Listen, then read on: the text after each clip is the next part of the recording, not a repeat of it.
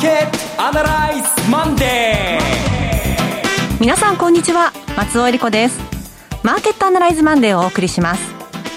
パーソナリティは金融ストラテジストの岡崎良介さん。先週お休みだったんでね、はい、今週ちょっと今整理しようと思って喋ってたらやっぱりいつものに脱線してしまいました 岡崎良介です。よろしくお願いします。はい。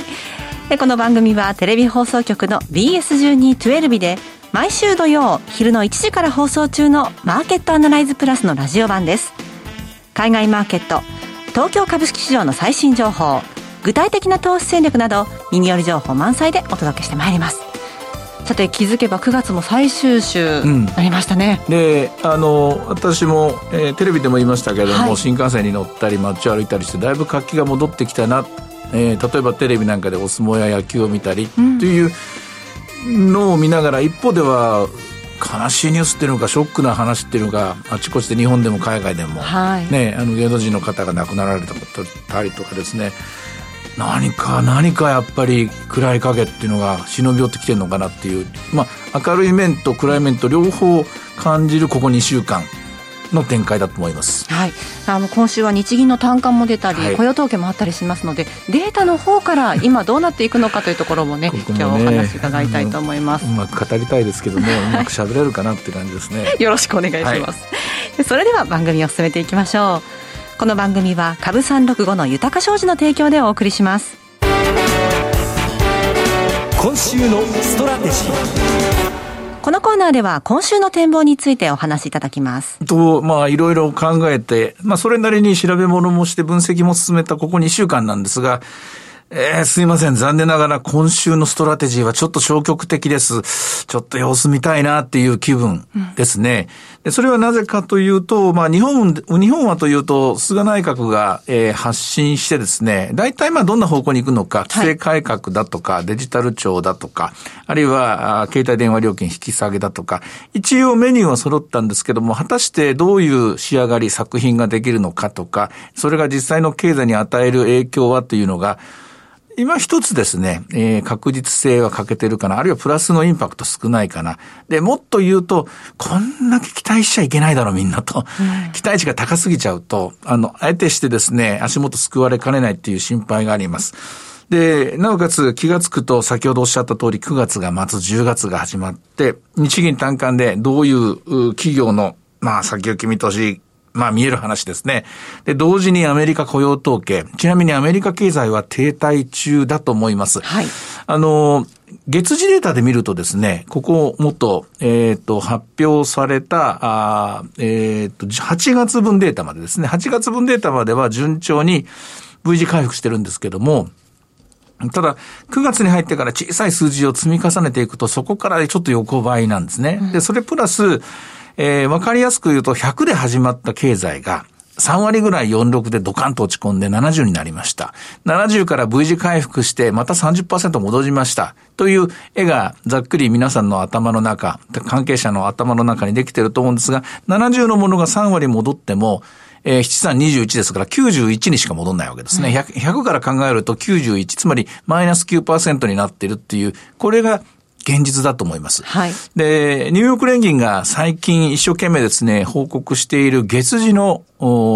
経済インデックスを見ても、やはり前年比で見てまだ4%、5%ぐらいはですね、マイナスの状態が続いている。つまり循環的には戻ったんだけれども、水準的には去年の5%ダウンのところで終わっている。水準的に5%ダウンということは、これは、例えば株式会社で言えばですね、売上は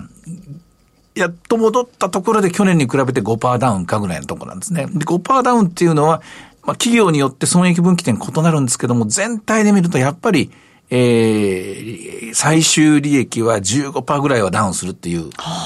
絵になるんですね。日米ともに。この絵は平均値です、あくまで。いいとこ悪いとこの差は出ますけどね。日本なんかの方は、むしろ為替が円高になってる分だけ、やっぱり最終的には赤黒、もうスレスレぐらいのところまで行くような感じもします。で、そうそう考えると、本当に一般的な個人投資家が感じてらっしゃる通りだと思うんです。こんなにこの水準で持てる、保てるのかなというのと、株だけ戻ってもちょっと心配だよなと。やっぱりそういうような結論にまたまた一周回って戻ってくる、えー、今週9月最終週じゃないかと思います。そういう意味では、すいません、今週見送ってもらって雇用統計を見てから、次の戦いの仕方ですね。これを考えてもらった方がいいんじゃないかな。とりわけ、これテレビでも言ったんですけども、アメリカの大統領選挙までもうあと1ヶ月というところまで来ました。はい、で、あと1ヶ月というところでですね、えー、困った問題が2つほど出てきています。はい、1つは追加の経済対策で、共和党と民主党がまだ折り合いつかない。まあ、約1兆ドルぐらいの差があって、あと質的な問題があることが1つ。それともう一つは、えー、RGB ですね。あの、えー、ギン、ゲンズバーグス最高裁判事、87歳、あの、リベラル最後の砦の、えー、あの方が亡くなられて、これまあ本当に血も涙もないなっていう感じなんですけども、亡くなられたらすぐ後釜を今度は超保守派で、超保守派の女性ですね、えー、っと、40歳ぐらい若返ることになるんですかね、その人を指名して、これに対してはアメリカ国内でいろんな、いろんな、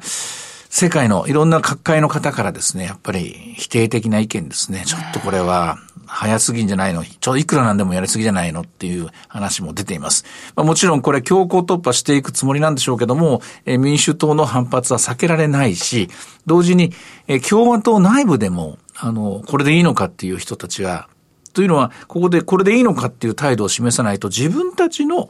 え上院なら上院で、えそ上院が決めるわけですけど、その一人一人がですね、選挙不利になりますからね、血も涙もない、ないことやってると思われちゃったらですね、そうなるとこの問題も、えー、先ほどの経済対策と決して切り離して考えることができない。えー、非常に密接に絡み合った大統領選挙前ならではのですね、まあ、清掃の道具になっているような気がします。で、清掃の道具なんてのはこれはいつものことなんですけれども、今なんでこの話を取り上げてるかっていうと、これ選挙の前なんで余計に対立軸が激しくなる。で、とにもかくにも今アメリカ経済はその経済対策、給付金ですね、これで成り立ってるんですよ。例えば、今週の経済統計、雇用統計が重要視されてますが、はい、その前に、えー、10、えっと、9月の30日かな、あ、じゃじゃ10月の1日だ。10月の1日に8月のアメリカの PCE 個人消費、個人支出のデータが出るんですね。はい、個人支出、個人所得。ここで個人所得は前月比でついにマイナス2.6%と予想されてるんですよ。つまり、今までお金を配ってもらったんですが、お金ついに切れちゃうんですよ、8月に。で8月だから所得減ってる形なんですよ。8月所得減ると当然、えー、消費の方も支出の方もこれ抑え気味になると。まあ、なんとか注射をしてもらって、えー、薬をもらって生きてるアメリカ経済ですから、これ薬が切れちゃうと困った話、うん、困った話で笑って済ませされない話。で、それがまあ、次の経済対策が、これ9月も決まらないと、10月休暇になっちゃいますから、10月も新しいお薬もらえないんですよ。こうなると、せっかく46で凹んで、7区で戻っても10、12でまた凹むのかという懸念が出てきます。はい。えー、結論は申し訳ないですけども、今週すいません見送って、来週月曜日にはスカッとしたですね、戦略を立てたいなと思います。まあ、そのあたりの不安心理大丈夫かなっていうところが先週のアメリカの株価にも出てるんでしょうか ?3 週連続でしたかね。うん、えー、で、あの、数字が、あの、えー、水準が切り下がってきましたね。特に中小型株の下落が大きかったです。最初のうち9月の下落はですね、これは変わりすぎたせいだろうとか、まあ、アップルとかテスラとかですね、ナスダックものがもう倍になったものがいっぱいありましたから、当然売られた、売られても叱るべきだ。あるいはソフトバンクなんていうのがそういうもののコールオプションを買ってて、ねなんか力ずくで押し上げたみたいなとこあるからっていう理屈があったんですけども、しかしその一方で中小型株のチャートとかをもう一回、調べ直してみると、やっぱりザラバ高値が8月11日、8月ぐらいからアメリカ景気というのは、自利品停滞状態になっている。で、結局のところ、経済は戻った戻ったって言いますけど、イギリスじゃまたロックダウンするかもしれないし、スペインなんかは実際そうなっている。アメリカも、ニューヨークでですね、また感染が広がっている観光需要なんていうのは全然もあの戻ってこないし、で、生産は確かに、えー、ロボット化が進んでますからね、戻ったということなんでしょうけれども、結局経済はえ冒頭でお話した通り、1年前に比べると、水準的にやっぱり5%ダウンぐらいのところでですね、えー、売上とかがどうやら決まりそうだっていう絵が見えてきました。うん、まあ、こうなってくるとですね、えー、一回下がらないと上がりにくいのかなっていうのが一つと、まあ、それと、個人投資家的には、まあそういう中で、これは大丈夫だ、これはまだダメだっていう見極めをしていかなきゃいけない。日本でも、やっぱり飛行機会社っていうのはまだダメですね。でも、例えば鉄道なんかはだいぶ戻っていくような、だいぶいいパターンになってきたんじゃないかと思います。それから消費なんかはもう完全に勝ち組と負け組が出てきて、やっぱり日曜大工関係のところはですね、快進撃が続いてまだまだ割安なものを探すことになるでしょう。でただその一方で自動車なんていうのはこれ新たな、まあ、問題も直面してますからね、えー、やはり PBR 一倍金棒のところでですね、そういう割安株投資的な待って買うって言いますかね、うん、そういうのを繰り返しになるような気がします。難しいのは成長株なんですが、成長株についてはまだアメリカ、ナスダックのほとぼりは冷めてないので、もう一週間、もう二週間、まあ、特に大統領選挙の前ですから焦ることなく見てもらいたいなと思いますね。ちょっとアメリカに手出ししづらいなという印象なんですけれども、これは大統領選挙終わるまで待った方がいいんでしょうか？終わるまで私は待とうということを皆さんに呼びかけようと思っています。はい、思惑でえー、大丈夫だよ、トランプはまた神様みたいにひっくり返してくるんだっていうこともやりにくいし、で、バイデンが勝ったら勝ったでですね、今度トランプが何蒸し返してくるか分かりまい、分からないし、混乱が待ってるかもしれませんよね。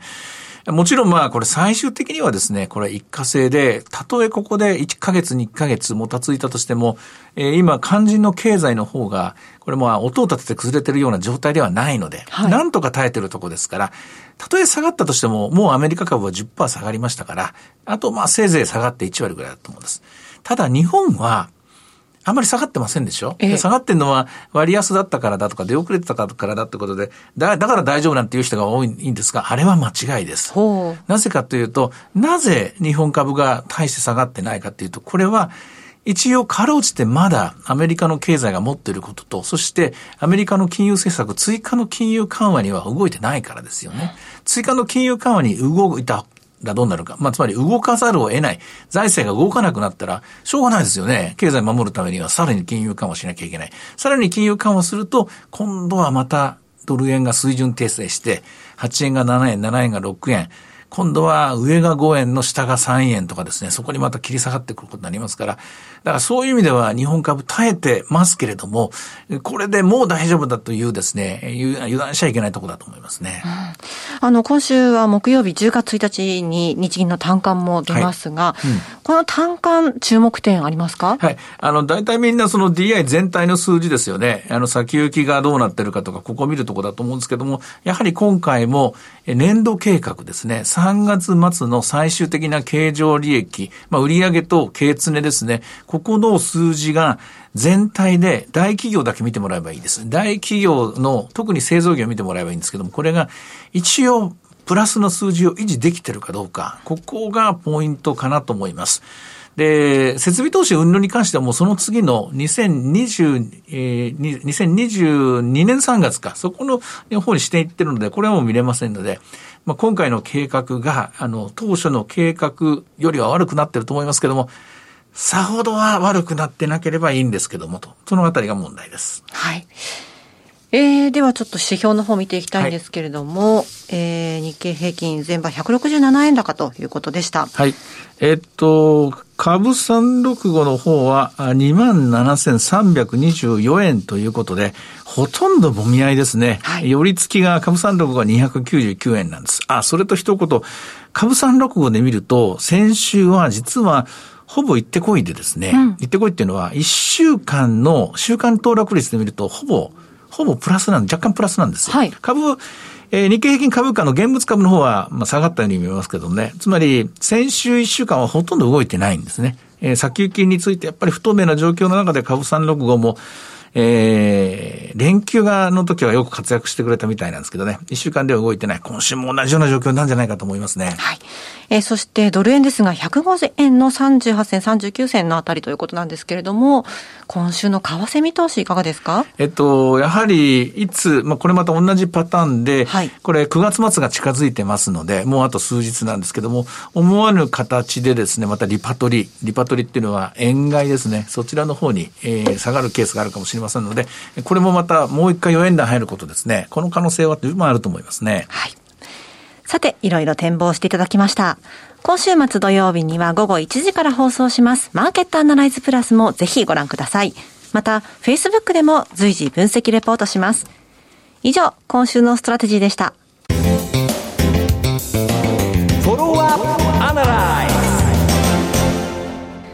て、今週のこのコーナーでは、福眼経済塾のエミン・ヒルマズさんに、株式市場と商品市場の見通しというテーマでお話を伺っていきます。エミンさんよろしくお願いいたします。よろしくお願いします。よろしくお願いします。さて、エミンさんは最近の貴金属相場、どんなふうにご覧になっていますか、うん、えっ、ー、と、まあ、やっぱりちょっとドルインデックスがですね高くなり始めてますので、まあ、その影響でですねあの貴金属売られてますけれども、まあ、これはちょっと大統領選挙の動きに絡んだ、うん、あ展開じゃないかと実は思っていて、うん、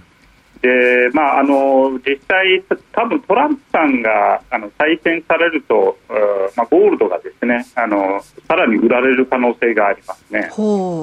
うん、でバイデンさんが当選すると逆にゴールドが買われるんじゃないかと私が思ってるんですよ、貴金属全体もですね。うんでこれ実際ですね例えばそのあの過去の選挙を見ると2004年にブッシュさんがあの再選果たした時には、まあ、その時はあのゴールドすぐ上がったんですよね。約7%ぐらいあのその1か月で上昇してでオバマさんの時もですね実はあの17.8%ぐらい上昇したんですよ。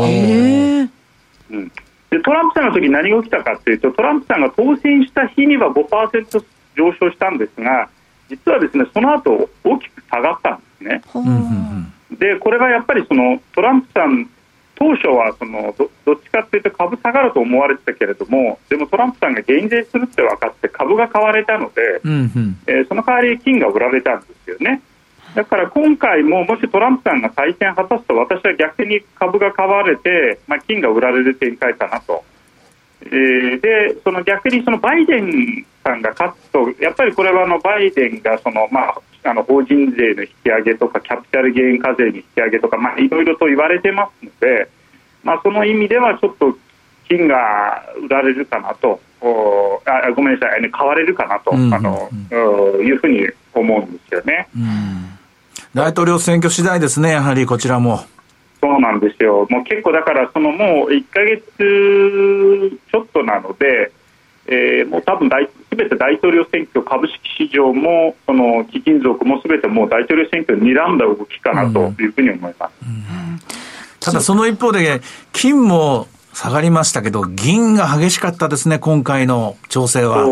そうですね。銀が特にちょっと過熱感があったのであの金に比べてですねあの若干その急騰してた部分もあったので、うん、一気に売られましたね。なるほど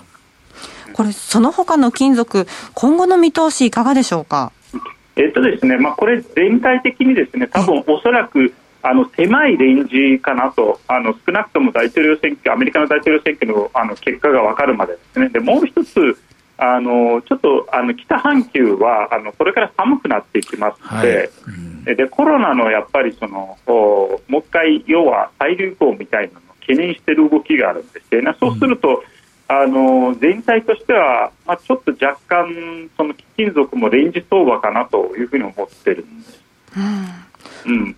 コロナただね、はい、ただあの、バイデンが来ようがですね、ここはポイントがその、まあ、トランプさん再選でもバイデンが来ても、結局はその緩和的な政策はあのこれからも続きますので、まあ、その意味で大きく売られるっていうことはないけれどもちょっとまあレンジに入ったかなと全体的に。あのほぼ他の貴金属も含めてですねと思ってます。うん。これはやはり大統領選挙の終わりあたりまでというふうに考えておけばいいですか？そうですね。で大統領選挙の結果によって、まあ、トランプ再選の場合は